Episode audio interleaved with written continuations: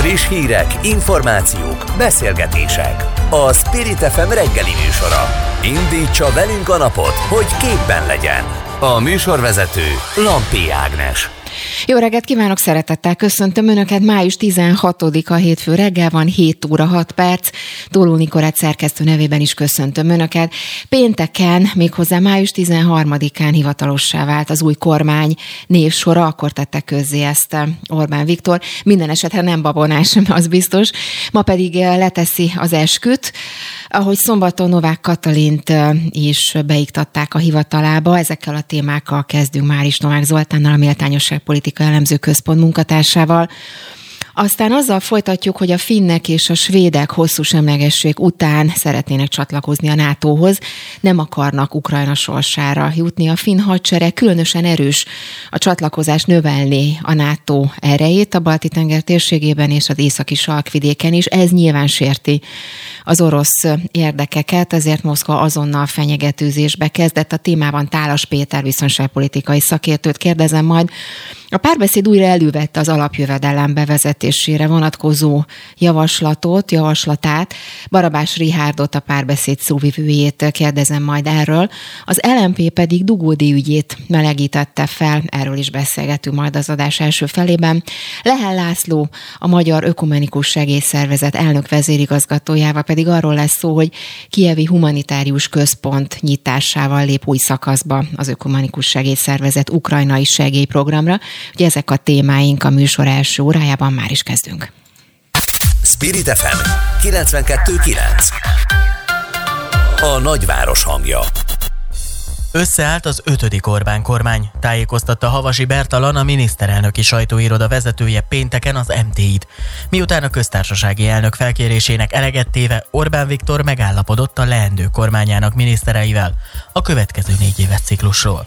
Mindeközben ünnepélyes keretek között szombaton beiktatták hivatalába Novák Katalin köztársasági elnököt.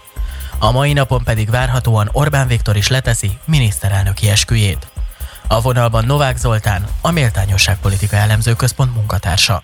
Aki már itt van velünk, jó reggelt kívánok! Jó reggel! Na kezdjük akkor az új kormány összetételével, ahogy az előbb is említettem, tehát pénteken tudtuk meg hivatalosan legalábbis a végleges névsort, és aztán utána az azonnal írt arról, biztos látta ön is, hogy órákkal később ugye megjelent az erre vonatkozó keret, a kerethirdetés és a, a törvényjavaslat is, és ott a tulajdonképpen két eltérést talált az azonnali újságírója. Azt tapasztalta, hogy végül is Nagy Mártonnak és Nagy Navracsis Tibornak nem lesz önálló minisztériuma, és tárca nélküli miniszterek lesznek. Ennek van jelentősége ön szerint ahhoz képest már, mint ami bejelentésre került pénteken?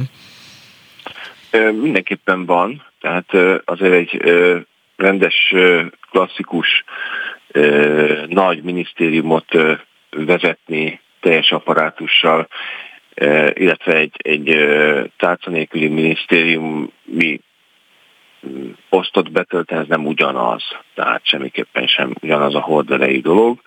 Egyébként Navracsics esetében ez, ez végig benne volt a pakliban, nem klasszikus tárcavezető lesz. Uh-huh. És mi lehet akkor ennek a súlya jelentősége? Például Nagy Márton esetében ott egész biztosan arról volt szó, hogy önálló minisztériumot kaphat, ráadásul eléggé, hogy úgy mondjam, gazdasági fókuszúnak tűnik ez a kormány, hiszen ott van ugye Nagy Márton, mindenképpen akkor van Varga Mihály gazdasági minisztérium, ugye a külgazdasági és külügyminisztérium esetében is gazdasági kérdések elők térbe kerülnek, tehát ennek mennyire lehet vagy mennyire számíthat mindez? Számít, és ahogy, ahogy elnézem, ez, ez azért mégis egy tendencia váltás. Tehát tulajdonképpen az a, az a szisztéma, amit 12 évig működtetett az Orbán kormány, az egy a nemzetközi elméletből és részben gyakorlatból átvett szisztéma volt, az úgynevezett szupertárcák eh, eh, szisztémája, aminek volt egyébként a, kette, ez a 2000-es évek közepén eh, alakult ki ez, a, ez az elképzelés, egyébként a britektől, illetve hát a brit teoretikusok dolgozták ki, és az a lényege egyébként, hogy bizonyos társ területek, kerüljenek egy minisztérium alá, és ezáltal az ilyen olyan elhatárolások, amik, amik, amik ilyen rivalizáláshoz, vagy, vagy, vagy ilyen fölösleges duplikációkhoz vezettek, ezek kerüljenek egy egy egység alá, és ezzel lehet növelni a hatékonyságot. Hozzáteszem, hogy általában két, maximum három terület szokott így összevonásra kerülni, vagy legalábbis az elmélet szerint ez a hatékony. Itt azért az Orbán kormányok esetében azért voltak olyan csúcsminisztériumok, akkor 5-6-7 terület került egybe, tehát itt azért volt egy eltérés, és láttuk, hogy ez, ennek a hatékonyság ez nagyon alacsony. Most úgy látom, legalábbis a gazdaság területén visszabontásra kerül ez, sőt, az ellenkező irányba megyünk el, amikor nem csúcsminisztérium jön létre, hanem tulajdonképpen a gazdaság, illetve a gazdaságfejlesztésnek sok gazdája lesz, és, és egyfajta versenyhelyzet alakul ki. Egyébként mindkettő szisztéma megfelel az Orbáni hatalompolitikának. A csúcsminisztériumok rendszere azért, mert nagyon kevés ember vezeti a, a tárcákat, tehát ez, ez jelent egy koncentrációt, amelyben a, a végén, amikor mondjuk le kell ülni egyeztetni, akár informális egyeztetéseken, nagyon kevés embert kell ilyen értelemben összefogni. Uh-huh. Mondjuk ebből a ez szempont... a fajta, uh-huh. ez, bocsánat, még csak befejezem a gondolatot, ez a fajta e, rendszer pedig egy másik e, vonását erősíti föl az Orbáni hatalompolitikának, a versenyeztetést. Ami egyébként az informális és formális szinteken eddig is megvolt, tehát az Orbáni hatalompolitikának ez egy nagyon fontos eleme, hogy, hogy versenyezteti a szereplőket, és folyamatosan bizonytalanságban tartja azokat a vezetőket, akik az egyes területeket irányítja. Igen, épp ezt a versenyeztetést akartam én is kérdezni, jó is, hogy felhoztam, mert azért, ha megnézzük, szinte párba lehet állítani akár minisztériumokat, vagy, vagy minisztereket is. Ugye az előbb céloztam Nagy Mártorra, vagy Varga Mihályra, vagy itt van Palkovics minisztérium, vagy Csák János minisztériuma, de lehet emlegetni a korábbi ellenfeleket, Lázár Jánost, Rogán Antalt, akár Navracsis Tibort és Lázár János, tehát minthogyha ezek a, ezek a párok ott maradnának, és tényleg valóban versenyeztetné őket Orbán Viktor nyilván hatalom technikájának része. Ezzel egyetért, ezzel az elemzéssel? Igen, tehát eddig is volt versenyeztetés, csak sajátos módon bizonyos informális szereplők voltak versenyeztetve a, a formálisakkal. Tulajdonképpen az történik a, a a gazdasági tárcák tekintetében, hogy ez az informalitás lép egy elő, vagy jön felszínre, tehát hogy, hogy érthető legyen, hogy mire gondolok. Tehát eddig is voltak, voltak egyfajta intendánsi hálózat, amikor is egy-egy tárcánál, vagy egy-egy államtitkárság közelében megjelentek emberek, a, a miniszterelnök megbízottjai, hogy úgy mondjam, akik a miniszterelnök akaratát voltak hivatottak hát úgy mondjam, képviselni. Nem volt semmilyen formális posztjuk, de ott voltak, és nem informálisan, de beleszóltak abba, hogy merre menjen egy-egy terület. Uh-huh. És a, a, sosem volt egyértelmű, hogy közte és a tárca formális vezetője között egyébként milyen hatalmi egyensúly van. És ez folyamatosan változott. Ehhez jött hozzá még a miniszterelnöki megbízottak, vagy, vagy tárcanénikű minisztériumok, vagy miniszterek hálózata, ami egy plusz réteget jelentett ebben a struktúrában, és itt is átfedések voltak az egyes területeken. Tehát úgy kell elképzelni az egész rendszert, mint egy ilyen láthatatlan pókhálót, vagy networköt, ahol tulajdonképpen csak a miniszterelnök tudja igazán, hogy mely pontokon van az igazi hatalom, hol vannak a döntési súlypontok, és ez mhm. ráadásul, hogy csak ő látja, ráadásul mindig változott. Folyamatosan mozgásban tartotta a miniszterelnök. Folytat... Uh-huh. Folytassuk, bocsánat, csak nagyon-nagyon elszalad az időnk, és szeretném még mindenképpen kérdezni Novák Katalinnal kapcsolatban, ugye neki szombaton volt a beiktatása, egyrészt, hogy mi a benyomása a beszédéről. Ugye tulajdonképpen több pontot is meghatározott Novák Katalin azzal kapcsolatban, ami most az ő teendője lesz, illetve tulajdonképpen sok mindenben elismételte a kormányzati kommunikációnak a, az üzeneteit. Egy van talán olyan, ami, ami mint hogyha egy picit eltérne a korábbiaktól, ugye ő elítélte és ki is mondta a putyini agressziót, ugye egész konkrétan így fogalmazott egy szuverén állam fegyveres megtámadását. Ez mennyire új elem, vagy mennyire lehet új elem egyáltalán a korábbiakhoz képest? Mindenképpen új elem és fontos elem lesz szerintem a, a közeljövőben.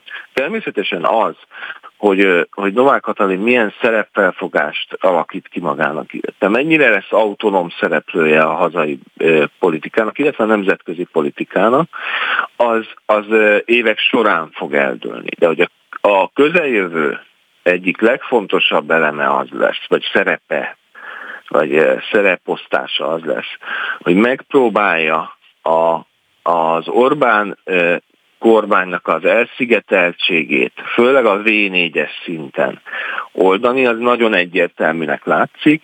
Tehát fontos, hogy, hogy egy, egy, egy finomabb, ugyanakkor határozottan eltérő vonalat vigyen, és megpróbálja ezeket a kis konfliktusokat, amik akár a V4-en belül, akár az uniós szinten megvannak, ezeket egy picit e, e, satírozni, egy picit e, árnyalni, e, egy picit oldani a feszültségeket. Ez egy, ez, ez egy már most is látható e, szerepe lesz a, e, az elnöknek, és, e, és a diplomáciában úgy látom, hogy fontos szerepet. Meglátjuk, akkor majd nagyon szépen köszönöm Nomák Zoltánnak, a Méltányosság Politika Elemző Központ munkatársának. Szép napot önnek, viszontlátásra minden jót! Viszontlátásra! Spirit FM 92.9 A nagyváros hangja Dimitri Medvegyev atomháborút vizionál Telegram oldalán Finnország és Svédország küszöbön álló NATO csatlakozása miatt, írta meg a 24.hu. Putyin korábbi miniszterelnöke úgy látja, ezzel növekszik a valószínűsége egy nyílt és közvetlen háborúnak Oroszország és a NATO között, mely bármikor atomháborúvá eszkalálódhat. Mindeközben még nem született meg a megállapodás a következő Oroszországgal szembeni uniós szankciós csomagról, mely az eredeti tervek szerint a teljes olajembargót is magában foglalná. A témában Tálas Péter biztonságpolitikai szakértőt, a Nemzeti Közszolgálati Egyetem Stratégiai Védelmi Kutatóintézetének igazgatóját kérdezzük. Aki itt van velünk, jó reggelt kívánok! Jó reggelt kívánok! Kezdjük már Medvegyevnek a nyilatkozatával, mert ugye nagyon erőteljesen fogalmazott itt a két ország NATO csatlakozásával kapcsolatban. Azt mondta, hogy mindenki számára katasztrofális forgatókönyv lesz, és hogy a nyugattal kapcsolatban azt mondta, hogy ne hazudjon magának és másoknak, ne fulladjon meg saját nyálától a russzofób ruhamai közben. Szóval hogyan kell értelmezni ezeket a mondatokat, és mennyire változtat tényleg a helyzeten a két ország NATO csatlakozása? Hát a két ország NATO csatlakozása mindenféleképpen nagyot változtat, különösen a, a NATO helyzetén. Ugye kibővülne az északi szárnya a NATO-nak, és a balti országok, Lengyelország, a, a sarkvidéknek a védelme sokkal jobban meg lenne oldva. Arról nem is beszélve természetesen, hogy a balti tenger lényegében NATO beltenger lenne. Nyilvánvaló az is, hogy Oroszországnak ez nem tetszik, valószínűleg ezt fejezte ki mm, hát a Medvegyevnek a hozzászólása is, vagy a megjegyzése, de én azt gondolom, hogy, hogy tulajdonképpen inkább ez a az a fajta dű lehet Medvegyev részéről, hát ami azt mutatja, hogy a, hogy a háború az gyakorlatilag eh, ebből a szempontból is kontraproduktív. Mm, ugye ne felejtsük el, hogy decemberben, amikor két ilyen megállapodás javaslatot tett az asztalra, vagy pontosabban tett közzé Oroszország, akkor az egyik legfontosabb dolog az volt, hogy a NATO bővülést akarta gyakorlatilag leállítani, tulajdonképpen Finnország esetében és lényegében mm, e, Svédország esetében is ez volt az a pont, amikor a finnek és a svédek elkezdtek gondolkodni azon, hogy hát akkor hogy is van ez, azt tudni kell, hogy a finn biztonságpolitikában régóta egy kanonikus hát, szöveg az, hogy az ország fenntartja a NATO-hoz való csatlakozás lehetőségét. A fegyverkezés mellett ez az volt ez a pont volt az, ami a finn biztonságpolitika hát legfontosabb elemét jelentette, és ez gyakorlatilag mondjuk azt, hogy most megkérdőjelezte Oroszország azzal, hogy támadást intézett Ukrajnával szemben, még inkább, hogy támadást intézett az európai biztonsági architektúrával szemben. Tehát azt gondolom, hogy, hogy a finnek és a svédek esetében pont az ukrajnai háború és Oroszország magatartása eh, vezetette oda, hogy most eh, annak vagyunk tanulja, hogyan, hogyan uh-huh.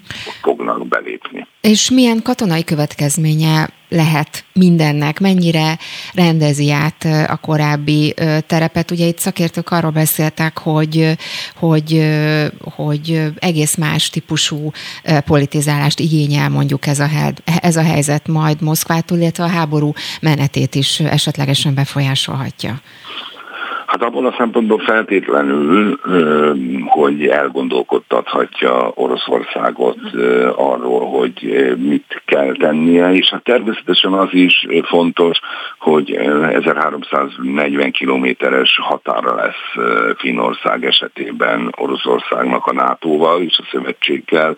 Én magam nem gondolom azt, hogy provokációkon kívül bármifajta ellenlépést lehetne várni. Részben azért, mert nem látom erőt, nem látok erőt Oroszországban erre vonatkozóan. Ugye Oroszország egyelőre még a, a, a Donbassban sem tud sikereket elérni, pedig azt nagyon szeretné, tehát azt gondolom, hogy elég korlátozottak a, a lehetőségei. Arról nem is beszélve természetesen, hogy a, a két országnak, tehát Finnországnak és Svédországnak is a NATO nagyhatalmai már akkor garanciát adnak, vagy inkább azt mondanám védelmet nyújtanak, amikor a folyamata elindul ennek a felvételnek, tehát abban állapodtak meg a NATO, és, vagy azt szeretné elérni Svédország és Finnország, hogy a, a felvételi folyamat, amíg nem érvényes rájuk az ötös cikke, akkor is kapjanak valami garanciát, és úgy tűnik, hogy a NATO nagyhatalmai erre hajlamosak, vagy hajlandóak. Tehát én azt gondolom, hogy ilyen értelemben ez jelentősen megváltoztatja a helyzetet. Arról nem beszélve természetesen, hogy ez stratégiai mm, veresége Oroszországnak, hiszen, mint említettem, pont az ellenkezőjét teszi, mhm. mint amit, amit vagy következik be, mint amit ki szeretett volna. Még két kérdést mindenképpen szeretnék feltenni. Az egyik ugye most már úgy tűnik biztossá válik, hogy nem veszik ki az olajembargót a szankciók közül, és ez ez a helyzet, ez mennyire változtathat mondjuk akár Oroszország korábbi álláspontja, vagy mennyire módosíthatja a helyzetet abból a szempontból, hogy hogyan alakul akár a háborús sorsa, akár a különböző országok hozzáállása. Mert ugye sokáig kérdés volt, vagy felvetődött az, hogy az olajembarkó kimaradna ebből a szankciós csomagból, most úgy tűnik, hogy mégiscsak benn marad. Hát amennyiben marad, az annyiból nem feltétlenül fontos lesz, hogy továbbra is azt lehet látni, hogy egységes az Európai Unió.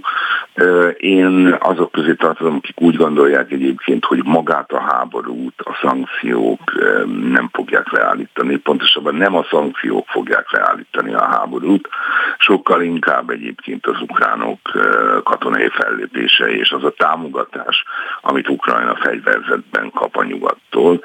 Tehát én azt gondolom, hogy a szankcióknak más lesz a funkciója, vagy más a funkciója. A szankciók gyakorlatilag arra fogják mondjuk azt, hogy rádöbbenteni Oroszországot, hogy, hogy egész egyszerűen, ha háborúzik, akkor rendkívül magányos marad politikai, gazdasági, technológiai és egyéb területen is.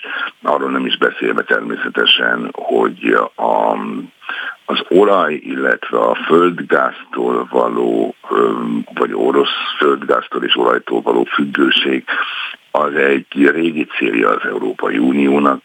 Én inkább úgy tekintek ezekre a mostani lépésekre, mint, mint ennek az eredeti célnak a felgyorsítására. Tehát ugye 30-ra el akartuk engedni amúgy is az olajat és a gázt az európai energiamixben, vagy jelentősen csökkenteni és amennyiben nincs ilyen függőség Oroszország irányába az Európai Unió tagjai közül, ez egy sokkal nagyobb, hát mondjuk azt, hogy, hogy politizálási lehetőséget ad az Unió egészének, mint az, ha, ha némely tagállam mm. nagyon erősen függ ezektől az energiahordozóktól. Még egy utolsó kérdés a végére, hogy a Lengyelország és Oroszország kapcsolata ugye eléggé átalakult, finoman szóval itt az elmúlt időszakban, és az oroszok most már Lengyelországnak az idézőjelben nácitlanításáról beszélnek. Ez, ez, ez mennyiben jelent változást, vagy mennyire kell ezeket a kijelentéseket, hát hogy mennyire kell ezekre odafigyelni egy ilyen típusú kijelentése, mert korábban erről azért nem volt szó. Hát természetesen oda kell figyelni, de azért ez alapvetően mondjuk azt, hogy annak a stratégiai kommunikációnak a, a, a része, amiben az atommal, a világháborúval, a, a háború kiterjesztésével fenyegetnek orosz, az orosz politikusok, amennyiben bármifajta provokációra vagy támadásra kerülne sor, akkor azzal kell számolnia Oroszországnak, hogy a NATO-val hát kerül szembe, és nem gondolom, hogy az Oroszország, hogy Oroszországnak kétségei lennének a, fel, a tekintetben, hogyha Ukrajnát nem tudja legyőzni, akkor a NATO-t sem túl fogja tudni legyőzni. Tehát nem gondolom, hogy megkockáztatná ilyesmit. Provokációkra és egyéb ilyen dolgokra talán sor kerülhet, de, de nem gondolom, hogy komoly fegyveres konfliktussal vállalna hm. Oroszország bármelyik NATO tagállammal. Tálas Péter biztonságpolitikai szakértőnek köszönöm szépen az elemzést, és szép napot kívánok. Viszontlátásra! Szép napot! Friss hírek, információk, beszélgetések. A Spirit FM reggeli műsora. Indítsa velünk a napot, hogy képben legyen. A műsorvezető Lampi Ágnes.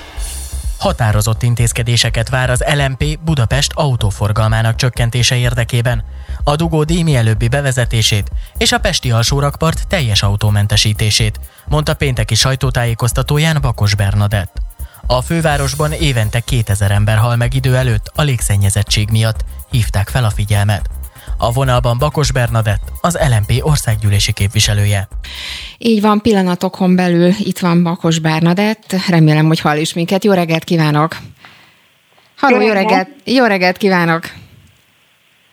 Jó reggelt kívánok, Bakos Bernadett vagyok. Jó reggelt kívánok. Na, akkor vágjunk is akkor bele, ugye a dugódíj ügye, hát nagyon régóta húzódó téma. Éppen utána néztem, amikor készültem az adásra, hogy már 2019-ben, sőt, talán hamarabb is felvetődött, akkor ugye úgy fogalmaztak már, hogy nem az a kérdés, hogy lesz-e dugódíj Budapesten, hanem az, hogy milyen formában és mikor. Aztán utána ugye újra felvetődött, már talán, ha jól emlékszem, tavaly áprilisban is újra felpörgött a dugódíj vita, akkor Karácsony Gergely azt mondta, hogy 400 forintos dugódíj bevezetését tervezi a kormány, aztán utána a Budapesti Fejlesztési Központ cáfolta ezt a feltételezést, ugye Fűrjes Balázs erről nagyon-nagyon sokat beszélt, fel is vetődött az, hogy kell, nem kell a dugódíj. Önök most miért hozták elő ezt a témát, és miért most? Igen, valójában ezt nem most hoztuk elő, hanem mi is már évek óta szorgalmazzuk. Csárdi Antal is már 2014-ben beszélt erről, mi is 2019 óta az akkor megalakult Budapest elnökséggel folyamatosan, tehát ez egy számunkra is régóta elnyúló téma. Mi alapvetően továbbra is azt látjuk a dugódíjban, hogy a budapesti forgalmat csökkenteni, hiszen most óriási gépjárműforgalom van, és a Covid előtt is így volt, de a Covid természetesen ezt tovább rontotta.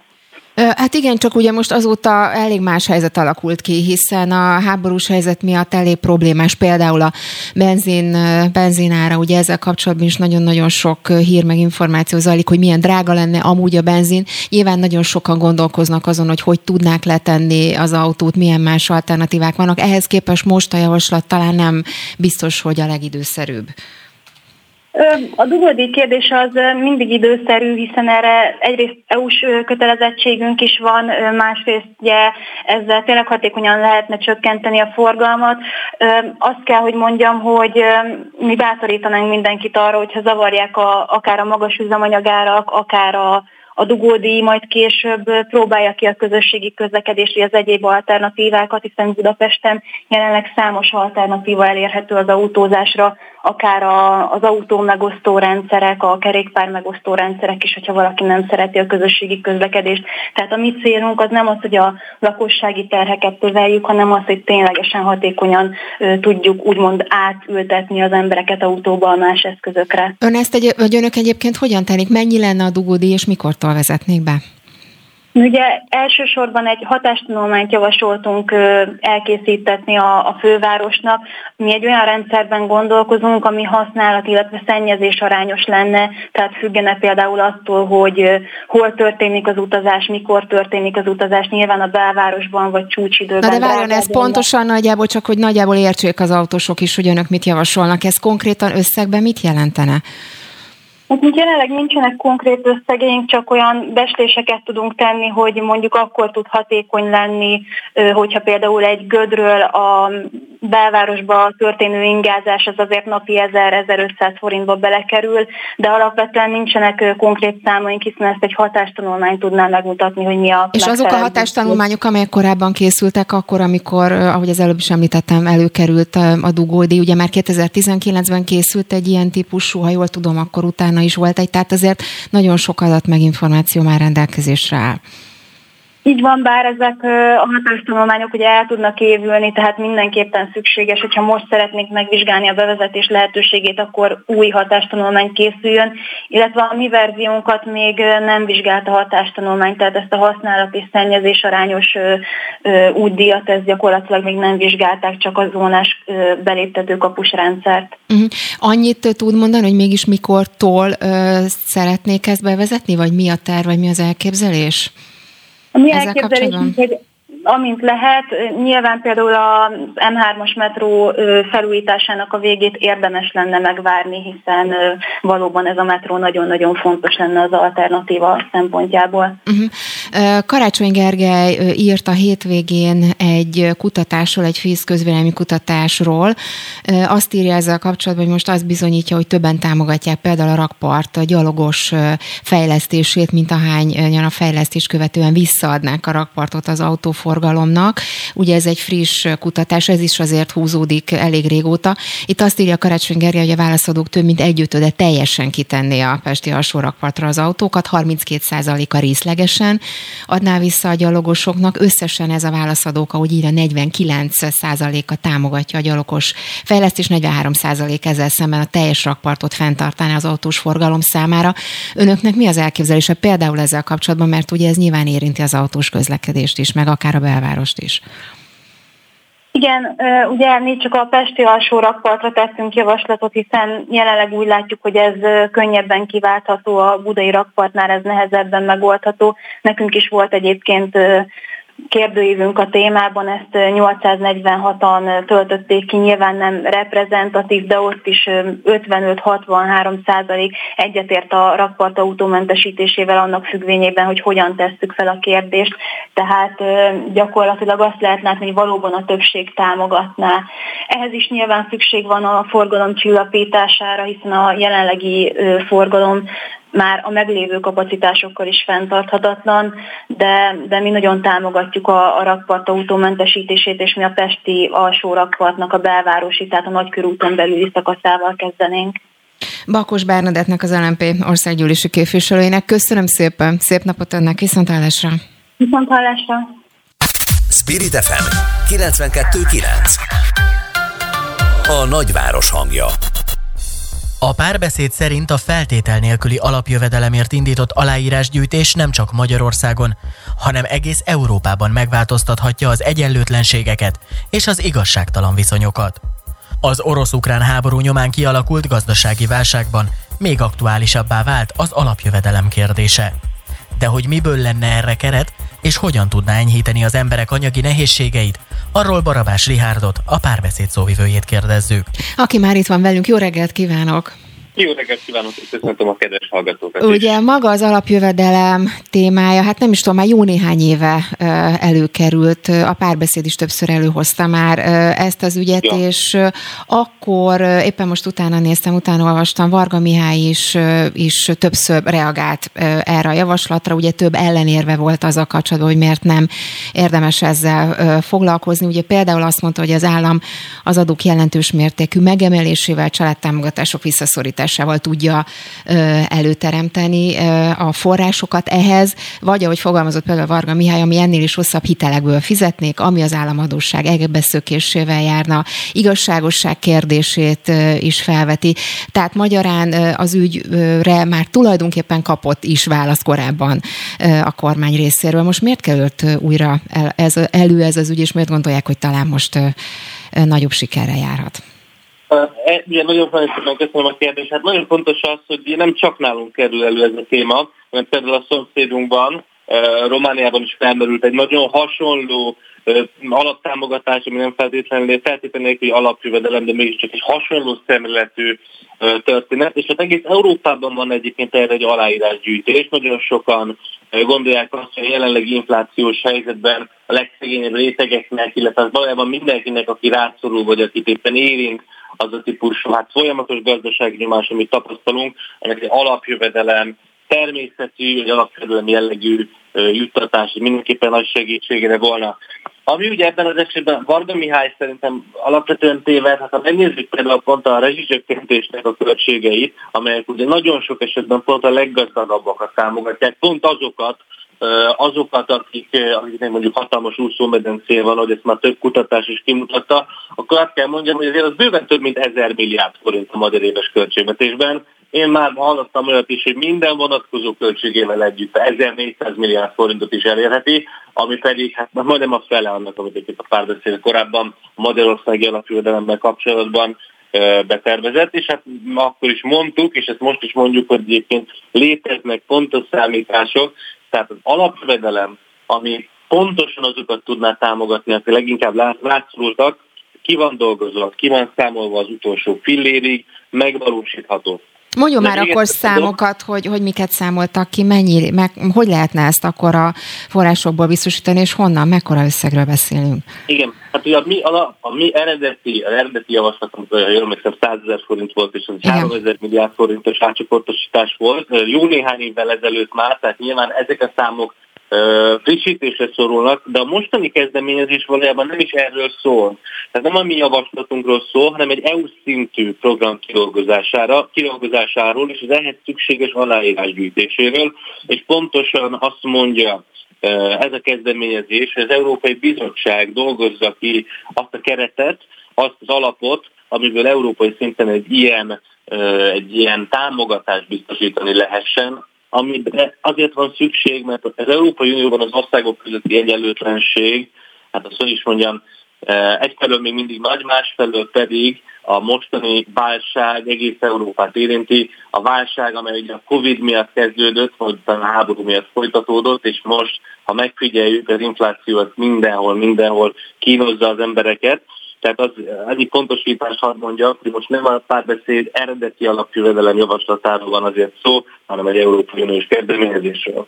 És egyébként kaptak-e bármilyen visszajelzést eddig az EU részéről? Azért kérdezem, mert például Varga Mihály a korábbi javaslattal kapcsolatban mindig elmondta, meg, meg szó is volt róla, hogy ő fogalmazott, hogy nem véletlen, hogy a nemzetközi próbálkozások eddig kivétel nélkül megbuktak. Ugye azt is hozzátette, Finnek egy rövid kísérleti időszak után elvetették az ötletet, aztán hozzátette, hogy a svájciak népszavazáson utat, utasították el a lehetőséget, tehát eddig legalábbis európai szinten nem vezették ezt be sehol. Hát azt, hogy valamit korábban még nem vezettek be, az nem azt jelenti, hogy a későbbiekben sem fogják bevezetni. Azt gondolom, hogy az alapjövedelem támogatása az folyamatosan, folyamatosan nő világszerte, mégpedig azért is, mert egyre többen érzik azt, hogy az a társadalmi rendszer, amelyik mondjuk nem, nem jutalmaz olyan, olyan tevékenységeket, mint például az otthonápolás, csak példát mondjak, az azt gondolom, hogy nem, nem igazán fenntartható, nem szociális, és az egész világ érzi azt, hogy olyan fordulatra van szükségünk, ahol a központban az ember áll. Tehát azért, mert egy társadalmi folyamat esetleg még az elején tart, ez nem azt jelenti, hogy későbbiekben nem fogunk odáig eljutni, bevezetésre kerüljön. Másfelől azért ennek tényleg aktualitást tett a szomszédunkban, Romániában, nem egy gigantikus összeget, tehát egy körülbelül 20 ezer forintos alapvető élelmiszerekkel meleg ebédre fordítható utalványt biztosítanak, de azért mégiscsak felbukkan egy hasonló gondolat. Egész Európában itt van ez az aláírásgyűjtés, amit az előbb is említettem, tehát azért ez a gondolat továbbra is itt él az emberekben. Hát hogy is mondjam, eh, azért mert Varga Mihály néhány évvel ezelőtt gondolt valamit, lehet, hogy most éppen más gondol, érdemes volna leülnie a párbeszéd eh, frakcióvezetőjével, Tordai Bencével, hogy egy kicsit, eh, hogy is mondjam, részletesebben megértse, vagy megismerje Varga Mihály a gondolatokat, mielőtt csípőből elutasítja. És egyébként hol tart ez az aláírásgyűjtés, mit lehet erről tudni? A pontos számokat most éppen ma reggel nem fogom tudni megmondani, és nem szeretnék ebben pontosan információt adni, de az utolsó információ valamikor a hét végéről az az volt, hogy viszonylag jó, jó tempóban gyűlnek ezek az aláírások, és egyre többen, egyre többen támogatják. De nem akarok pontosan információt mondani, és ez most ezért elnézést kérek, hogy mm. nincs most előttem. Akkor még egy kérdés a végére a, a párbeszéd házatájáról. Ugye Karácsony Gergely bejelentette, hogy nem indul indul. A társelnöki posztért Szabó Tímea sem indul. Van-e már esetleg jelentkező? Ugye Tordai Bencéről lehetett hallani, ő még egyelőre úgy lebegtette egy picit ezt a kérdést. Van-e ezzel kapcsolatban bármilyen előrelépés? Nézzük, hamarosan tisztújító kongresszust fogunk tartani, ez valamikor nyáron várható. Abban egészen biztosak vagyunk, hogy az a gondolat, amit mi a párbeszédben képviselünk, mi párbeszédesek ugye azt gondoljuk, hogy egy zöld és baloldali politikára van szüksége Magyarországnak, és valami ilyesmi irányba kellene elindulni az egész ellenzéknek is. Tehát azt gondoljuk, hogy ez lesz a jó irány a következő időkben, ezt most, most is így gondoljuk valamennyien. Az, hogy pontosan mi lesz a stratégia, amit képviselünk, és pontosan milyen vezetőkkel fogunk ennek neki szaladni, az még egy picit bizonytalan, hiszen még kis és tűző a taggyűlésnek, vagy ja, bocsánat, taggyűlésnek az időpontja. Az emberek még egy picit szerintem gondolkoznak. Egy ilyen Hát egy ilyen választási eredmény után szerintem nem meglepő, hogyha mindenkiben van egy kis félhet azzal kapcsolatban, hogy, hogy hogyan is kell ezt csinálni ennyi próbálkozás után, de összességében azért azt látom a párbeszéddel kapcsolatban, hogy egységesebbek vagyunk, mint valaha, eltökéltebbek is egyébként, hogy nem szabad feladnunk a küzdelmet, nagyon sokan számítanak ránk, és biztosak vagyunk abban, hogy az emberekkel közösen meg fogjuk találni azt a, azt a hangot és azt a gondolatot, ami képes lesz Magyarországot egy otthonos, biztonságos országát teremteni. Hát lenne még mit kérdeznem, abba biztos, biztos lehet, de most le kell, hogy, le kell, hogy zárjuk, de beszélünk majd még. Köszönöm szépen minden esetre. Szép napot önnek, most viszontlátásra. Szép napot, viszontlátásra. Spirit FM 92.9 A nagyváros hangja Kievben nyit humanitárius segélyközpontot az Ökumenikus Segélyszervezet. A pénteki sajtótájékoztató szerint a segélyprogram a humanitárius gyorsegélyezés mellett immár a visszatelepülést, az újjáépítést segítő, hosszú távú segélyprogramokat helyezi előtérbe. A vendégünk Lehel László, a Magyar Ökumenikus Segélyszervezet elnök igazgatója. Aki már itt van velünk a telefonban, jó reggelt kívánok! Jó reggelt kívánok! Ugye ez a harmadik ukrajnai iroda most már, amelyet megnyitottak. Hogyan sikerült, és mik az első visszajelzések? Egész pontosan így van, tehát a segélyszervezetünk közel 20 éve dolgozik Ukrajnában, a legelső árvíznél a Kárpát alján segítettünk, és akkor ott létrehoztunk egy központot, és azóta a különböző szociális feladatokban vállaltunk szerepet, majd a az első krími háború során bejegyeztettük a segélyszervezetet, és országos működést kértünk. Ez ugye a jog szerint ezt így kell tenni, ha egy segélyszervezet külföldön akar dolgozni.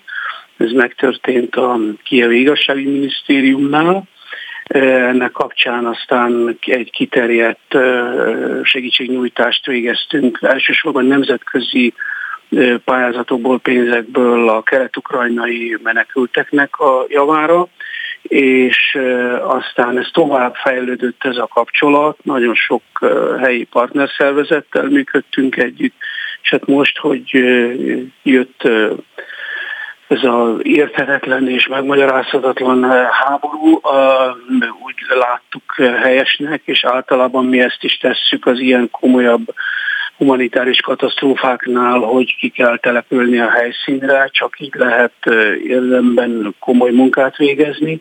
Ez megtörtént ugye Beregszász mellett Lembergben, Lviv, ahol a közösségi szálláson élőket támogattuk, és ugyanezt tettük Kárpátalján is. Több mint 225 olyan intézményt segítünk, elsősorban iskolákról és óvodákról van szó, ahol belső menekülteket helyeztek el, itt közelítünk a 20 ezer főhöz, akiket segítünk és segítettünk.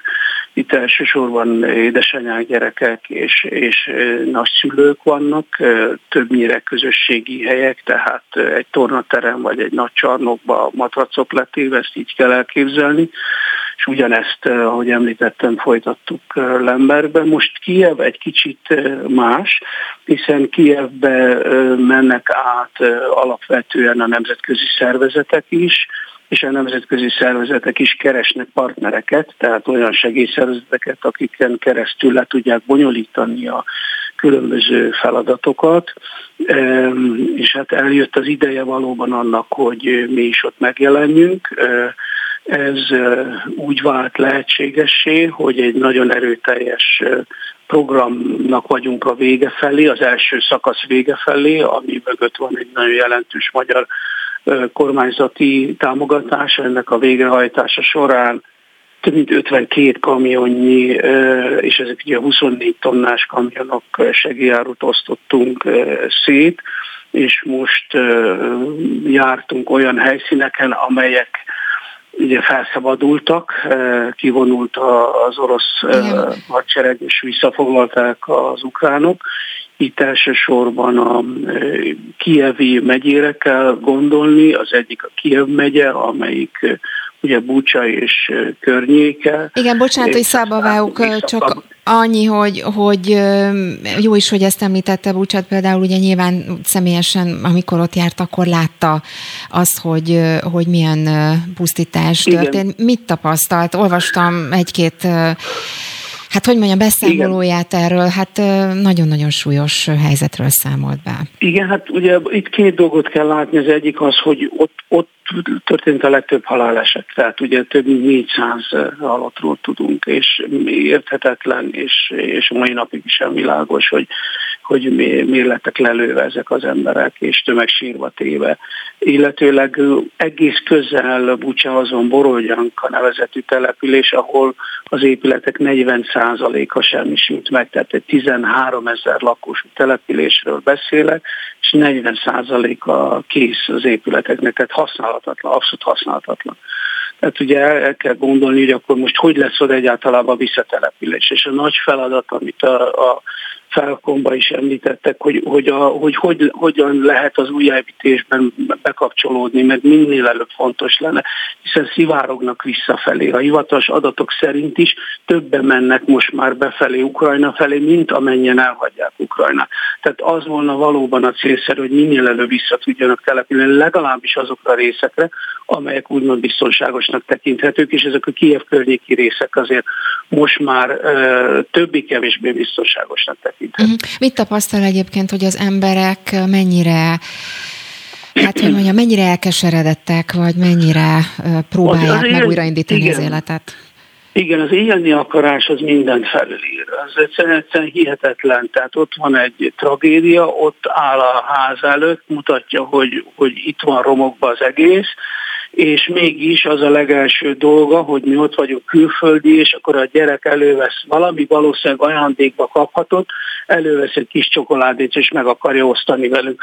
Tehát olyan, olyan döbbenetes élményei vannak az embernek, ami azt mutatja, hogy élni akar az ország, élni akarnak az emberek, vissza akarnak települni, és újra akarják kezdeni az életet, de hát ez egy iszonyatosan nehéz történet lesz, tele lesz pszichoszociális problémával az ország, tehát erre fel kell készülni, szakembereket kell képezni ezekre a feladatokra. Tehát éppen ez az értelme a mi együttműködésünknek, hiszen a félsegélyszervezettel közösen hozzuk létre ezt a, az irodát, hogy a nemzetközi tapasztalatokat bevigyük és gyakorlatot bevigyük, és minél hasznosabbá tegyük az ott élők számára. Lehel Lászlónak a Magyar Ökumenikus Segélyszervezet elnök igazgatójának köszönöm szépen, és minden jót kívánok!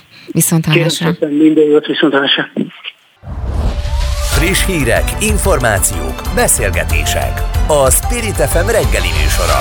Indítsa velünk a napot, hogy képben legyen. A műsorvezető Lampi Ágnes.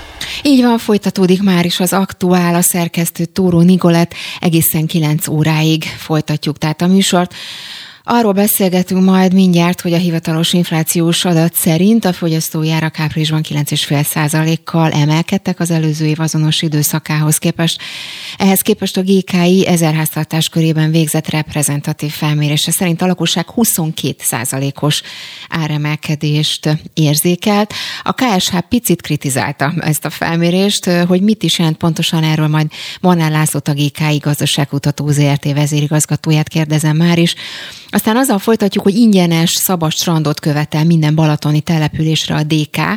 A téma és a felvetés nem új, a partmenti települések polgármesterei természetesen nem vitatják, hogy mindez állampolgári jog lenne, ám egy szabad strand fenntartásának költsége évi több 10 millió forintra rúghat, így sok helyen ezt nem engedhetik meg maguknak.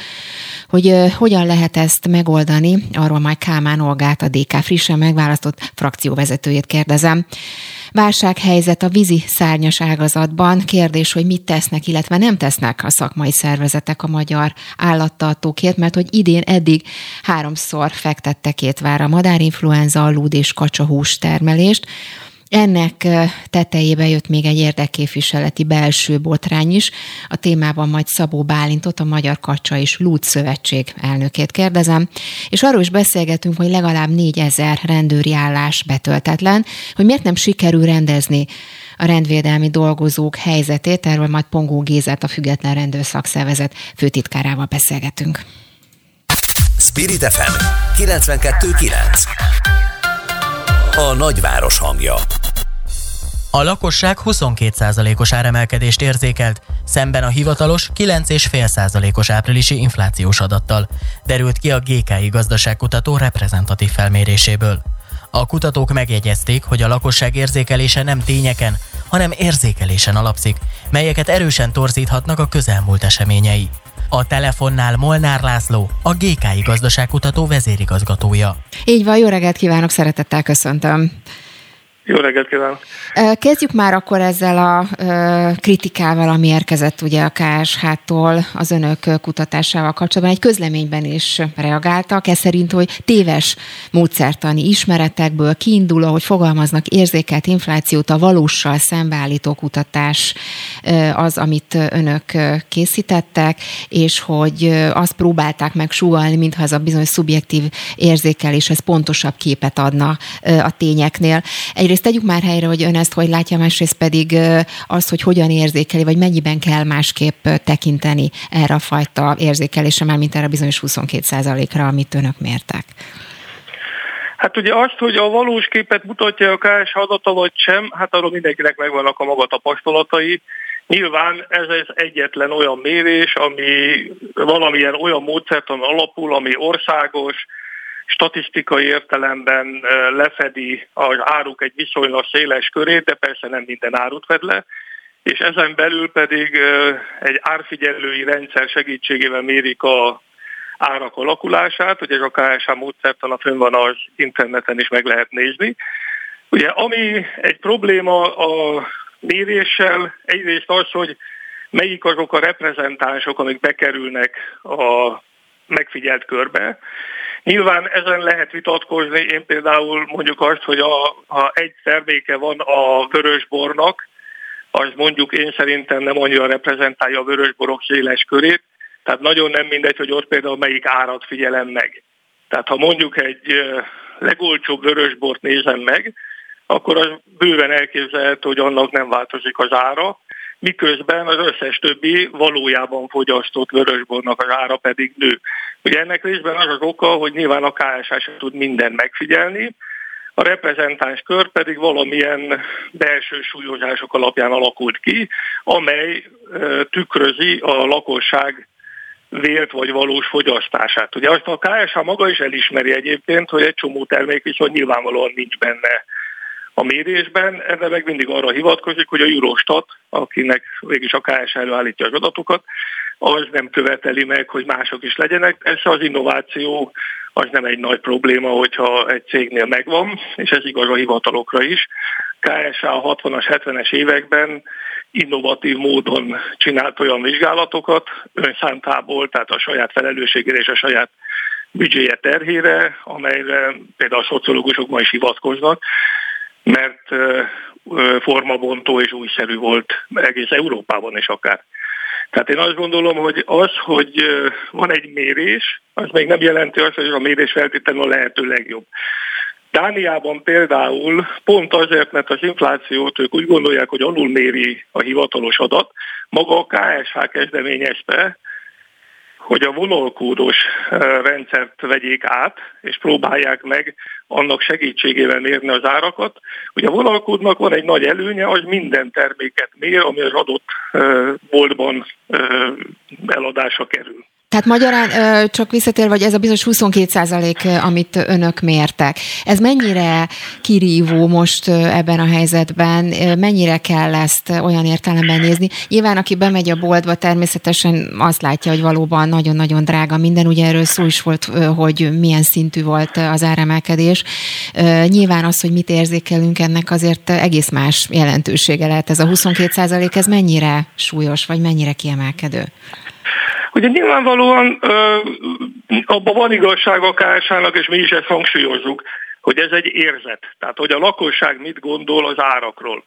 Ha bemegy egy boltba, akkor azt látja, hogy az élelmiszerek mérhetetlenül drágulnak, és ugye ezek napi cikkek minden nap veszi az ember, tehát ennek a súlya az érzékelésben nyilván jóval nagyobb, mint például a befagyasztott rezsiköltség, amit egy számlán lát nap, mondjuk havonta egyszer, és igazából nem is nagyon tudja, hogy mit lát az ember. Tehát én azt gondolom, hogy hogy az érzet, az persze nyilván a, a kivívó termékkörökre sokkal erősebben hat, vagy sokkal erősebben érzékeli az ember, ilyen az üzemanyag is egyébként.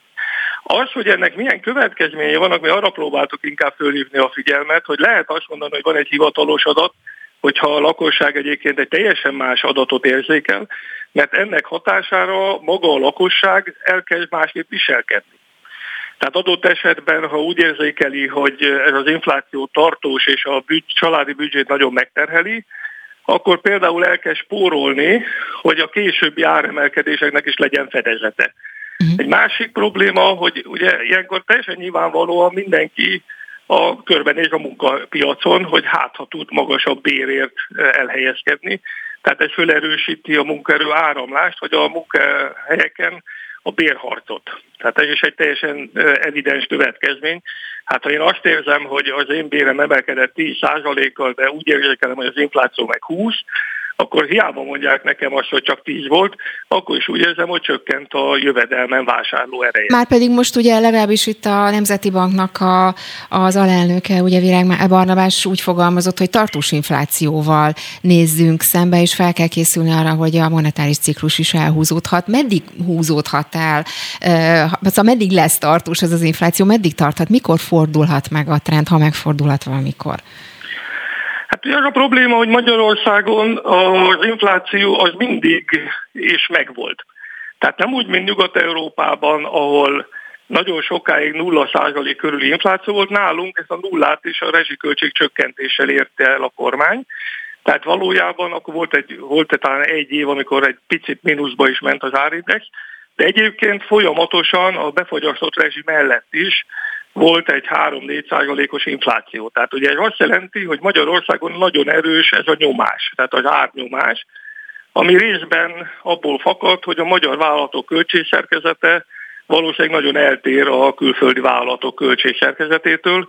Tehát itt például a bérek súlya valószínűleg nagyobb, a béreknek azért ne felejtsük el, volt olyan év, amikor például idén, amikor 20%-kal emelkedik a minimálbér, meg a garantált bérminimum, ez nyilvánvalóan azért sokáig nem tartható, hogy az infláció fölött emelkedjenek a bérek, uh-huh. a kötelező bérek.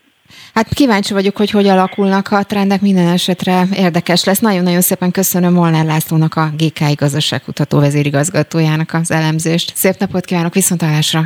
Viszont hallásra! Spirit FM 92.9 A nagyváros hangja a Demokratikus Koalíció minden balatoni településen ingyenes szabadstrand megvalósítását kéri. Ezt azért tartják fontosnak, mert jelentős áremelkedésre lehet számítani a strandokon. Mint írják, van, ahol 25%-kal többet kell majd fizetni a belépőkért. Hozzátették, évről évre fogy a szabad strandok száma. A telefonnál Kálmán Olga, a DK országgyűlési képviselője. Így van, jó reggelt kívánok, illetve most már a DK új frakció szóvivője is. Jó reggelt, jó reggelt kívánok. Na kezdjük akkor a, a strand szezonnal. Ugye régi téma ez már nem most került először elő a szabadstrandok kérdése, és ugye az önkormányzatok, már mint a vízfalti önkormányzatok képviselői többször jelzték, hogy igen, ők nagyon-nagyon szeretnék, hogyha lenne minél több szabadstrand, csak éppen nem tudják fenntartani, mert hogy a fenntartási költségek nagyon drágák, sőt, egyre drágábbak. Szóval, hogy hogyan lehet ezt a kettőt akkor kiegyensúlyozni? Hát van vegyes modell is, tehát hogy a soha senki nem mondta, hogy ne legyen, vagy szüntessék meg az összes fizetős strandot. Tehát amelyik önkormányzat kialakít mondjuk egy fizetős strandot, és hogyha valakinek arra van igénye, és megengedheti magának, hogy drágább belépőjegyért, pontosabban belépőjegyért vesz egy, hát luxus, azért mondjuk ez is vicc, hogy luxus kategóriának nevezhetjük, de mondjuk kipakolt napágyakat, vagy nem tudom, valami olyan extra szolgáltatás, akkor abból lesz bevétel. De az egész egyszerűen nem járja, hogy, hogy a magyar tenger, amit tényleg évtizedek óta így emlegetünk, a, magyar tengerpartjára egy családnak már valami horribilis összegbe kerül az, hogy elmenjen gyerekestől, vagy nagyszülőstől, két generációs családok. Egész egyszerűen kezd megfizethetetlenné válni a szállás, a belépőjegy, az étel, innivaló. Hát ugye pont most beszélt a GKI vezetője arról, hogy mi az, amit érzünk, és mi az, amit nekünk próbál bemagyarázni a KSH vagy a kormány, hogy csak 8 vagy 10 százalék az infláció. Hát adott élelmiszerek esetében 40 40-50-50%-os emelkedést érzünk a boltba, és nem mi vagyunk a buták, akik, akik nem tudják összehasonlítani a fél évvel ezelőtti árat az idei árakkal. Szóval, hogy, hogy az nem járja, hogy a, a, a Balatonparton nyaralni vágyó családoknak ötször meg kelljen gondolni azt, vagy egy évben arra kell spórolni, hogy meglegyen a vasúti jegy, helyi egyel együtt, meg legyen a strandbelépő napi 10 ezer forintért esetekben, vagy adott esetben, és akkor még ott van, hogy hol leszünk, és hol alszunk. Igen, a kérdés az egyébként továbbra is az, amit az elején föltettem, mert ugye itt, a, ahogy fogalmaztam, vagy ahogy mondtam is, a településeknek a polgármesteri egyáltalán nem vitatják, hogy szinte állampolgári jog, ugye, hogy ki lehessen menni ingyen a strandra, Balatoni strandra, de ahogy ők itt kiszámolták, mondjuk egy szavastrand fenntartásának a költsége évi több 10 millió forint. Ezt egyébként Zamárdi polgármesterétől idézem, Csákovics Gyula, és ő azt mondta, hogy a város éves szinten több 10 millió forintot költ a szabad strandjára, amit hát próbálnak részben a parkolási díjakból előteremteni, meg más költségekből. Magyarán, hogyha valaki be is jut a szavason, a parkolnia kell, ennie kell, tehát valahol fönn kell tartania, vagy fönn kell tartani ezt a szabadstrandot, amit az önkormányzatok egyelőre nem nagyon tudnak megtenni. Hát én, én messze menőkig tiszteletben tartom minden balatoni település önkormányzatának a gondját, és ezt most nem gúnyjal mondom, hanem őszintén. Tehát nyilván egy szabad strandnak a fenntartása is gondozása pénzbe kerül. Nyilván az utak fenntartása is abba kerül, vagy, a, vagy az árkokkal szállása is abba kerül. De azért azt ne feledjük el, hogy mondjuk egy, egy Pest megyei átlagos település önkormányzatának negyed, vagy még, még annál is kevesebb bevétele sincs a turizmusból, mint ahogy egy Balatonparti településnek nyilván van de hát más települést is mondhattam volna, bár, bár, bár másik megyét is, és annak települését. Tehát azért a Balatonnál koncentrálódik maga a turizmus, és a turizmusból adódó bevételek is. Én azt gondolom, hogy mint ahogy az elmúlt évtizedekben, hosszú-hosszú évtizedekben meg lehetett oldani a szabad strandoknak a fenntartását, bizony lehessen most is megtartani. Önök egyébként oldani. készítettek esetleg akár számításokat arra vonatkozóan, hogy mindez mennyibe kerülhet egyáltalán, vagy legalább becslés lehet erre vonatkozóan, mert ez lehet, hogy segítene akár az önkormányzatok vezetőinek is. Hát azt én nem tartom jó iránynak, hogyha a, a központból majd megmondják, hogy nektek mit kell csinálni, és mit kell, mennyi, mi mennyibe kerül, és mennyit fektessetek erre. Minden település más. Más a, a lakosság aránya, más a turizmus vonzó képessége, már hogy most csak a balatoni településekről beszélek. Más a büdzséje, tehát, hogy nem készíthetünk számításokat arra, hogy mennyibe kerül egy szabad a fenntartása, de hát ezt senki nem tudja jobban az adott érintett település vezetőinél. Uh-huh. És hogyha eddig a szabadság fenntartása be volt kalkulálva, az önkormányzat büdzséjébe, akkor a jövőben is legyen bekalkulálva az önkormányzat büdzséjébe, és ez szerintem nem egy olyan óriási nagy követelés, mert hogy muszáj. Tehát a magyar emberekkel azt megtenni, hogy ötször meg kelljen gondolni, hogy elmerünk-e, el tudunk-e menni a Balatorra, az egész egyszerűen nem járja. Hát generációk nőttek fel, ön is, én is, mindannyian. Hát a, a, a gyerektábortól elkezdve a családi nyaralásig, vagy csak egy hétvégi leruccanás a Balatorra, az az egy eszméletlen nagy élmény volt minden család számára, és tényleg generációk nőttek most fel. És hogy most azon kelljen gondolkodni, hogy fú, hát akkor ezer forint a napi belépőjegy, és ezért igazából semmit nem kapunk, csak átléptük a kaput. Uh-huh. Most vagyunk öten, akkor az már 5000, a gyerek kér egy lángost, aztán utána ebédelni kellene, és akkor hol alszunk és mennyiért. Uh-huh. Hát beszélünk majd még erről a témáról, kíváncsi vagyok, esetleg megkérdezzük majd a balatoni települések vezetőit, hogy ők hogy látják. Úgyhogy köszönöm szépen Kálmán Olgának, szép napot ennek, viszontlátásra. Spirit FM 92.9 A nagyváros hangja Válsághelyzet a víziszárnyas ágazatban címmel tartott sajtótájékoztatót pénteken a Magyar Kacsa és Lúd elnöke. Mint mondta, a legfontosabb probléma, hogy a madárinfluenza az elmúlt fél évben már háromszor sújtotta az ágazatot. A részletekről Szabó Bálintot, a Magyar Kacsa és Lúd elnökét kérdezzük. Aki már itt van velünk, jó reggelt kívánok! Jó reggelt kívánok! Kezdjük már a választással, mert eléggé felkorbácsolta az indulatokat az elnök választás. Ugye itt előkerült az, hogy önt jogszerű, jogszerűtlenül választották meg elnöknek, mert hogy korábban ugye feljelentették jogtalan haszonszerzési, költségvetési családgyanúja miatt. Mindez rendeződni látszik most, vagy ön akkor ezek szerint jogszerű vezetője a szövetségnek? Hát ö, azzal szeretném kezdeni, hogy ö, fejéről a talpára állítottuk a víziszárnyas ágazatot, és nyilván ez a fején ülő vagy tetején ülő uraknak nem tetszik feltétlenül, úgyhogy a érintett víziszárnyas termelők kézbe vették a saját sorsukat, semmi más nem történt, és ez nem tetszik a jelenlegi státuszkóban, vagy a korábbi státuszkóban. De várjon az, hogy feljelentés, feljelentés történt, ez ennek a következménye ezek szerint, hogy próbált Igen, rendet tenni, pont, mert mi történt pontosan? Pontosan fél évvel ezelőtt megkerestek a dél termelők, hogy segítsek nekik jogászként, mert kilátástalan helyzetben vannak. A felvásárlási árakba a felvásárlók beépítik az állatjóléti támogatásokat, nem kapják meg 100%-ba az állatjóléti támogatásokat, és ráadásul még a madárinfluenza nem biztos, hogy teljesen természetes folyamata is sújtja őket többszörösen. Ebben kérték a segítségemet, összefogtunk, majd ezt követően különböző támadások indultak, és elsősorban velem, illetve az én cégemmel szemben. De várjon, miért indultak ezzel kapcsolatban támadások? Mi történt pontosan? Milyen támadások?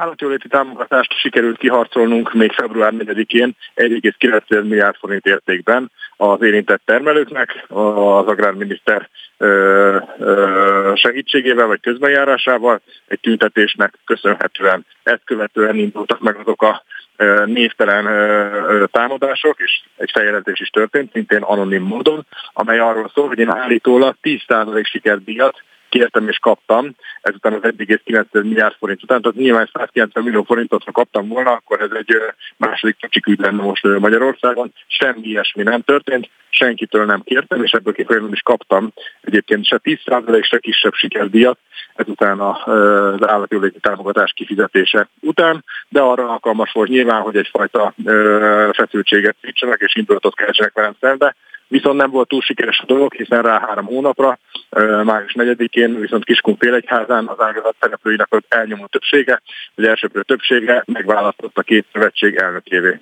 Uh-huh. És akkor most neki látott, hogy rendbe tegye az ágazatot, mert hogy ugye itt azt lehetett olvasni, vagy arról beszéltünk mi is, hogy idén eddig háromszor fektette kétvára a madárinfluenza, illetve ez a bizonyos botrány is a szervezetet. Szóval hol tartanak most, hogy lehet ebből a gödörből egyáltalán kijönni?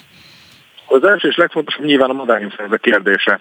Míg a, a Covid-ra vonatkozóan ugye tapasztaltuk az elmúlt két évben, volt például vakcina, nem is egy, hanem mindjárt hatféle, voltak különböző kormányzati intézkedések. A madárinfluenza, ami gyakorlatilag most már hat éve tizedeli a baromfi állományt, arra pedig semmilyen megoldás nincs. Noha nyugatra, ha tőlünk már vannak vakcinák egyébként, sőt a kínaiak is fejlesztettek madárinfluenza elleni vakcinát, ez is egy megoldás lehetne. A másik pedig, hogy az uniónak olyan szabályai vannak jelenleg, hogy ha három kilométeres körön belül találunk egy beteg állatot, akkor a környezetében minden, tehát az egészséges állományt is ki kell írtani. Ennek köszönhetően eddig két millió kacsát és libát sikerült egyébként az elmúlt egy hónapban közel 160 helyszínen leülni, és ezeknek a döntő többsége ráadásul egészséges, egészséges állat volt. A probléma mhm. tehát az, hogy az élelmiszer biztonságát is veszélyezteti ez már az országnak. Nyilván a megoldás az az ágazati párbeszéd, és a minisztériummal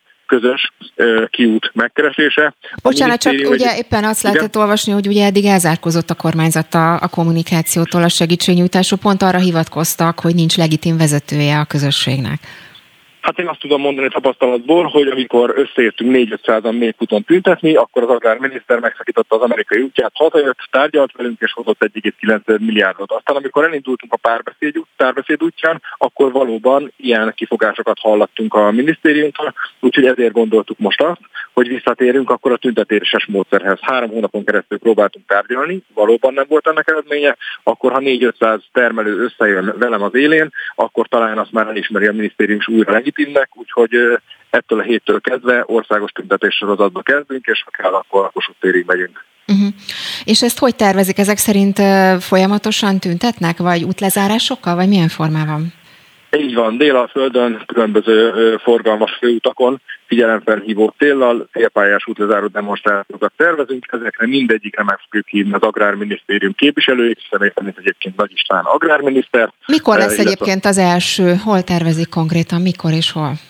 A rendőrséggel még egyeztetés alatt van, de várhatóan most pénteken már megtartjuk az elsőt, valahol Szeged Kiskunmas a térségében, mivel ebben a térségben van a legnagyobb érintetti kör, és itt állnak most a termelők, üresek az ólak, és nem működnek a vágók, tehát megállt gyakorlatilag a kacsa és liba termelés Magyarország dél részén.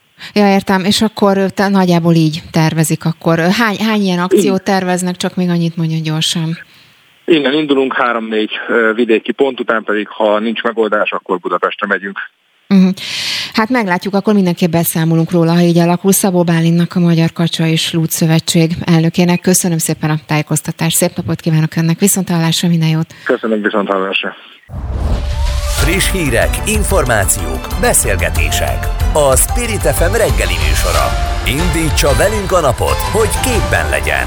A műsorvezető Lampi Ágnes. A más állapotot a szülészetben mozgalom szerint a magyarországi szülészeti ellátórendszer jelenlegi formájában elavult gyakorlatokra épít, nem biztonságos és nem szolgálja sem a családok, sem a benne dolgozók érdekeit. Nő a hangunk címmel petíciót indítottak, amit eddig nagyjából tízezer ember írt alá. A szülészeti helyzetről Ács Biankával, a más állapotot a szülészetben mozgalom tapasztalati szakértőjével beszélgetünk. Aki már itt van velünk, jó reggelt kívánok! Jó reggelt kívánok! Ugye kihangsúlyozták a kezdeményezésükkel kapcsolatban, hogy alulról jövő politikai pártokhoz nem kötődő szerveződésről van szó, és igyekeznek láthatóvá tenni, hogy milyen károkat képes okozni, nem csak az anyák és a babáik, de az egész családok és a társadalom életében, ahogy fogalmaznak szülészeti erőszak, traumatikus szülés és rendszer szintű elmaradottság. Elég erős szavak. Tisztázzuk már, hogy mit értenek ez alatt. Egyrészt a szülészeti erőszak alatt, illetve a traumatikus kronikus szülés, illetve rendszer szintű elmaradottság alatt? Szülészeti erőszaknak hívunk minden olyan beavatkozást a szülészeti és nőgyógyászati ellátás során, amihez az, az édesanyja nem ad, vagy a nő nem adja a beleegyezését, illetve nem tud róla. Milyen, mire gondol konkrétan? Mi az, ami itt előfordulhat? Hát például a férjöltés, ö, olyan ö, gátmetszés, ö, rutinszerűen, ö, tehát ö, az nem jelent ö, tájékoztatást, hogyha azt mondja az orvos, hogy akkor most végzünk egy gátmetszést, és ö, már el is végzi a műveletet. Ö, tehát a tájékoztatás hiánya nagyon fontos itt a szülészeti Már arra gondol, hogy részletesebben tájékoztatni kellene azt, hogy miért végzi, hogyan végzi, milyen formában, vagy milyen típusú tájékoztatásra gondol? Igen, hogy a beavatkozás előnyeiről, kockázatairól, hátrányairól, egyáltalán ö, arról, hogy a nő meghozza, meghozhassa azt a döntést, tehát hogy ő rendelkezhessen arról a saját teste fölött, és ö, hozzájárulhasson az adott beavatkozáshoz. Uh-huh. Jó, hogy meglegyen a joga, hogyha ő ezt nem szeretné, akkor mondhassa azt, hogy ő ezt nem akarja? Igen. Uh-huh. Igen. Értem. És mi a, mi a helyzet a traumatikus szüléssel, rendszer szintű elmaradottságról? Itt mire gondolnak konkrétan? Hát nagyon sok nő traumatizálódik a szülészeti és nőgyógyászati ellátás során, illetve nagyon sok itt a rendszer szintű elmaradottságnál arra gondolunk, hogy nagyon sok helyen protokoll szerint végzik az ellátást, és nem bizonyítékon alapuló ellátás van. Uh-huh. Mit tapasztalnak, hogy ez mennyire különbözik az ország különböző részein, akár keleten, nyugaton, vagy Budapesten, nagyvárosokban, kisebb településeken, mennyire más a helyzet? Hát nagy a kiszámíthatatlanság, de vidéken is vannak jó gyakorlatok, például Debrecenben vagy Mohácson, viszont az a gond, hogy kórházakon belül is van eltérés a szülészeti állapotokban, tehát attól függően, hogy az édesanyja éppen melyik csapathoz kerül kórházon belül. Uh-huh. Viszont Vidéken ugye azért nehezebb az édesanyáknak, vagy hát nőknek, mert Ugye kevesebb kórház van, szűkül a választási lehetőségük, akár mondjuk otthon szülést tekintve, mivel főként Budapesten és a Dunántúlon találhatóak a hazai bábapraxisok, és és azok, ezek a bábapraxisok elsősorban az ott élő nőket képesek ellátni, és ugye az is gond, főleg itt a keleti ország részben, meg vidéken, hogy az otthonszülésnek feltétele, hogy 20 perc távolság, 20 percen belül távolságban legyen egy kórház, ami nem biztos, hogy megtalálható 20 percen belül, és és ugye akkor itt meg fontos megemlíteni a szülésturizmust, ami viszont Budapest felé irányul. Uh-huh. Írnak a követeléseiknél több érdekes dolgot is, ugye azt írják, hogy a vajudás alatt a nő teljes szabadságát legyen vége a mozgás, evés, ivás, testhely választás korlátozásának, támogató kommunikációt, megalázás, megfélelmítés helyett. Esetleg pár konkrétumot tudná erre vonatkozóan mondani? Nyilván név nélkül természetesen, de hogy mit, milyen típusú helyzetekre gondolnak pontosan? Milyen megfélelmítés történik ilyenkor? Hát konkrét példa, hogy például, hogyha egy indokolatlan a tehát a mészájvizsgálat sűrűsége, tehát hogy ö, általában, vagy a jellemző, hogy ö, sűrűben vizsgálják a nő hüvelyét, mint amennyire az indokolt lenne, és mondjuk ha ezt er, erre nem tetszését fejezi ki az édesanyja, akkor megfélemlítik azzal, hogy ő veszélyezteti a kisbabáját, meg veszélyezteti a saját életét, ugyanezt otthonszüléssel kapcsolatban, tehát a megfélemlítés az ez, de egyéb káros gyakorlat még, hogy például az evésivás, hogy az is indokolatlan, hogy az édesanyja vajudás közben nem mehet, nem ihat. Uh-huh. Szóval ilyes, ilyesmikbe ellen küzdenének. Beszélünk akkor még erről a témáról, és köszönöm szépen Ács Biankának, a Más Állapot a Szülészetben Mozgalom tapasztalati szakértőjének. Viszont hallásra! Viszont hallásra! Spirit FM 92.9 A nagyváros hangja Visszaesett azoknak a száma, akik rendőrként képzelik el a jövőjüket.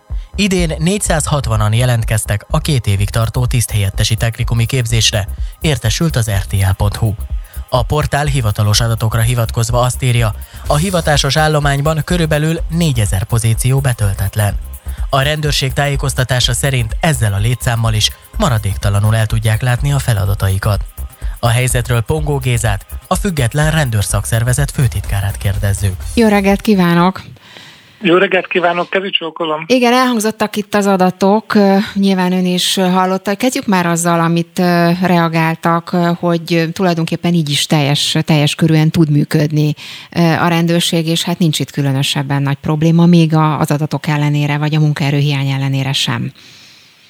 A független rendőrszakszervezet nem így gondolja, hiszen Számos településen sokkal kevesebb a közendvédelmi járőr, mint amennyire szükség volna, valamint sokkal nagyobb munkateher hárul egy-egy kollégára, és ezáltal frusztráltabbak, nehezebben végzik a munkájukat, és részben az elvándorlás is innen indul. Uh-huh. Mert ugye itt azt kommunikálta a rendőrség a tájékoztatásában, hogy maradéktalanul el tudják látni a feladataikat, meg tudják oldani esetleges átcsoportosításokkal, és igen, önök is azt mondják, hogy Budapesten jelentős részben már a vidékiek vannak szolgálatban. Ez ugyanaz az átcsoportosítás akkor, amiről egyébként szó van? Nem csak átcsoportosításról van szó, hanem már nagyon régen a budapesti rendőrök, és nem csak a budapesti rendőrfőkapitányságot értem ez alatt, hanem a készenléti rendőrséget és más olyan rendőri egységeket is, amelyek Budapesten dolgoznak, illetve budapesti hatáskörrel, vagy netán országos hatáskörrel. A létszámuknak a nagyobb része már vidéki rendőr. Nem azt jelenti, hogy vidékről vannak fölvezényelve, hanem vidéki származásúak, ott van az otthonuk, a családjuk sok esetben, és vagy ingáznak, vagy pedig hétvégén járnak csak haza a családhoz, és Budapesten látnak állandó szolgálatot. Uh-huh. Ez a bizonyos 4000 betöltetlen rendőri állás, ez korrekt szám? Tehát tényleg 4000-ről van szó, vagy akár lehet, hogy több is?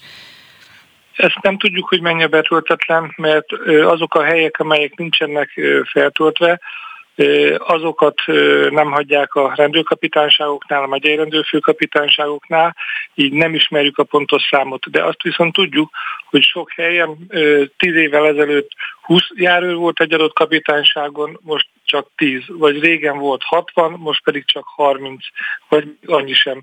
Tehát ezekből a számokból látjuk, hogy csökkent az egyes területeken a rendőri létszám. Uh-huh.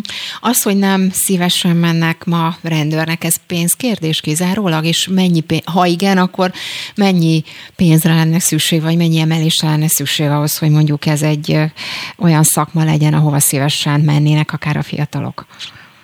Hát ez egy nagyon összetett probléma, több oka is van.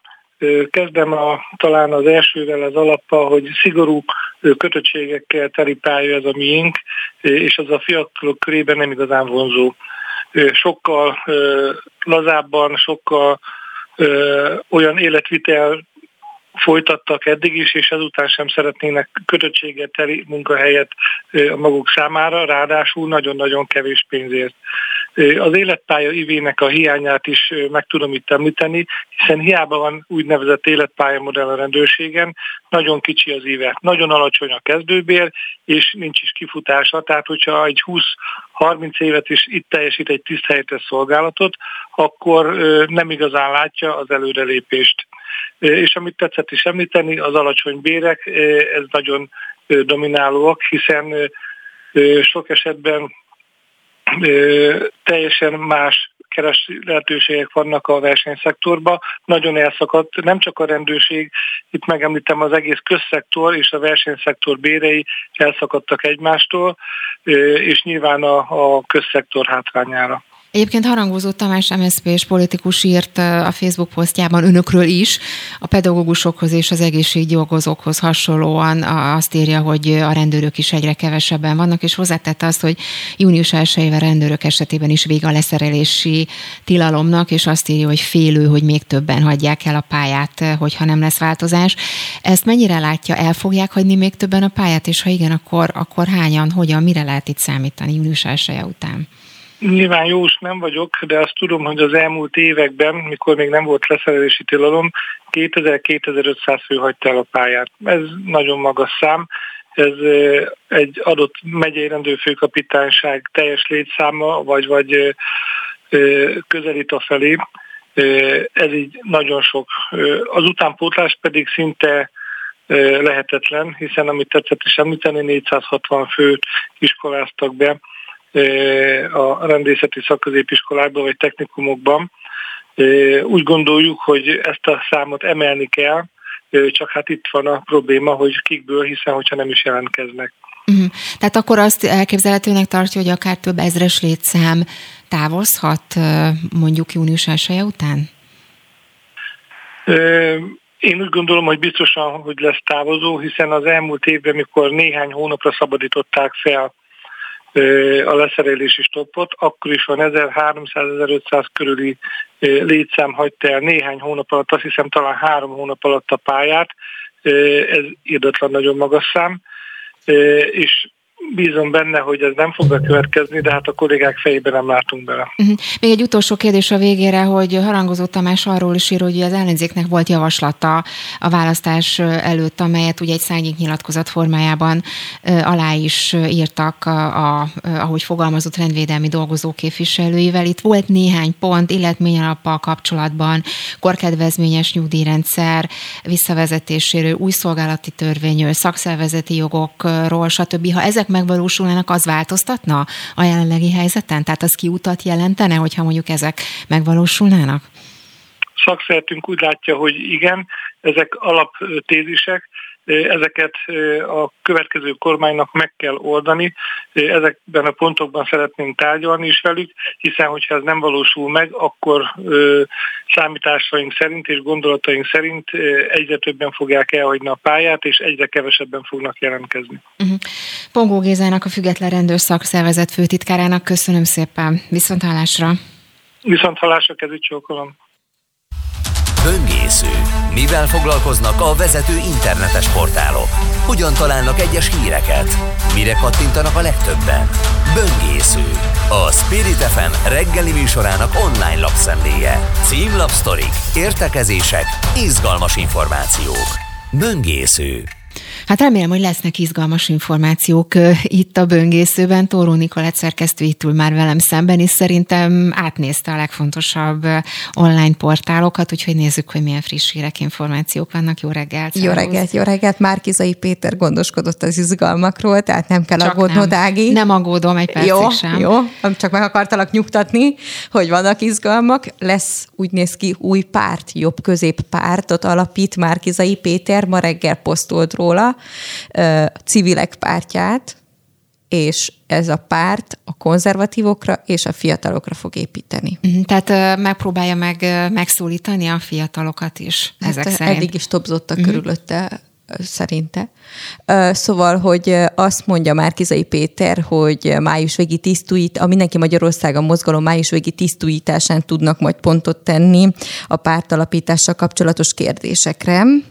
Hát ugye ezt már elég régóta hangoztatja, tehát a választás másnapján arról beszélt, hogy új pártot alapít, és hogy folytatja a munkát, mert tartozik a fiataloknak és a jobboldaliaknak. Egyébként most azt tervezi, hogy reméli, hogy részt vesznek ebben a konzervatívok, a keresztények, a zöldek, a liberálisok, tehát szerintem ilyen néppártot szeretne valójában, hogy mindenki legyen ott. Egyébként ugye ezt a, a párt alapításról már ősszel is beszélt Igen, Márkizai Péter az előválasztás téma, után, többször is, aztán a márciusban pedig azt mondta, hogy elindult a szervezés, szóval, hogy nem tudom, ma reggel igazából megerősítette korábbi szándékat, tehát hogy újat nem jelentett be, ha jól értem. Uh-huh.